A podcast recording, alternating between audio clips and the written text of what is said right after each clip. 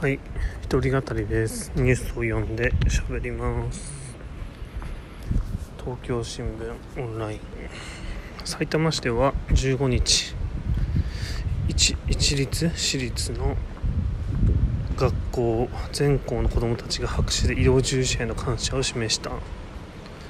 医療従事者への拍手は各地で行われており今回の試みを歓迎すべき丸が市教市教委が各校に指示して子どもたちにやらせる形だったからことから市民らから感謝の強制ではという疑問の声も上がった。昨日ですね昨日の10時。市内全校168校で生徒が約10万人が一斉に30秒間拍手を行った、と市教委によると実施は10日に全校へ通知。ある学校の管理職の男性は市教委からの通知は命令用なの嫌だと思って職員もいるかもしれない。学習自体悪いことではない。と話す。これに対して細田真由美教育委員長は強制と言われるのは驚きだと反応。まあこれニュースも読んでほしいんですけれども要は医療従事者への感謝の気持ちを教育委員会が学校を通して子どもたちに示させたという話ですよね。うんまあ何が危険かっていうのは何に感謝をするかとか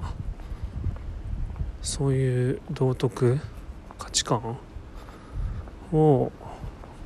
公教育の側が押し付けること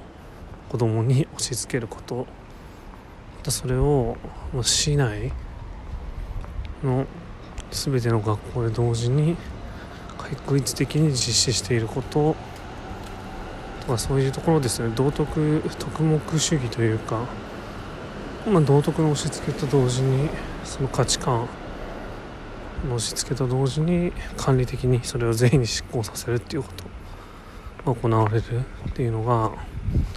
いやこれはでもそもそも学校公教育の基本的なシステムであることは間違いないんですけれどもここまでこう顕在化させてしまっているっていうことに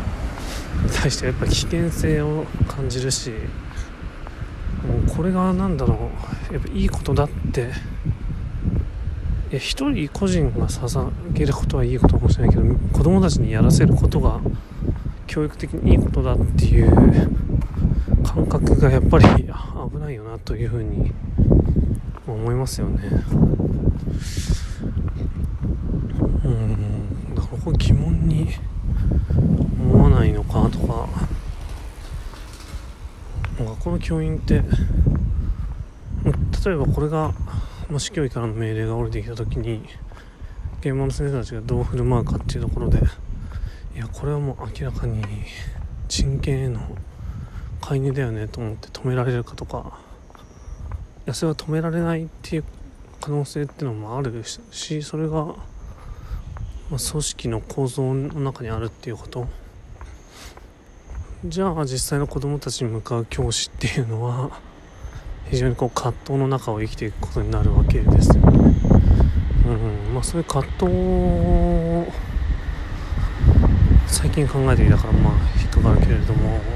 でもこれをなんかああ素晴らしいって報道しちゃう世の中危ないからちょっと考え直した方がいいなと思いますね。はい以上。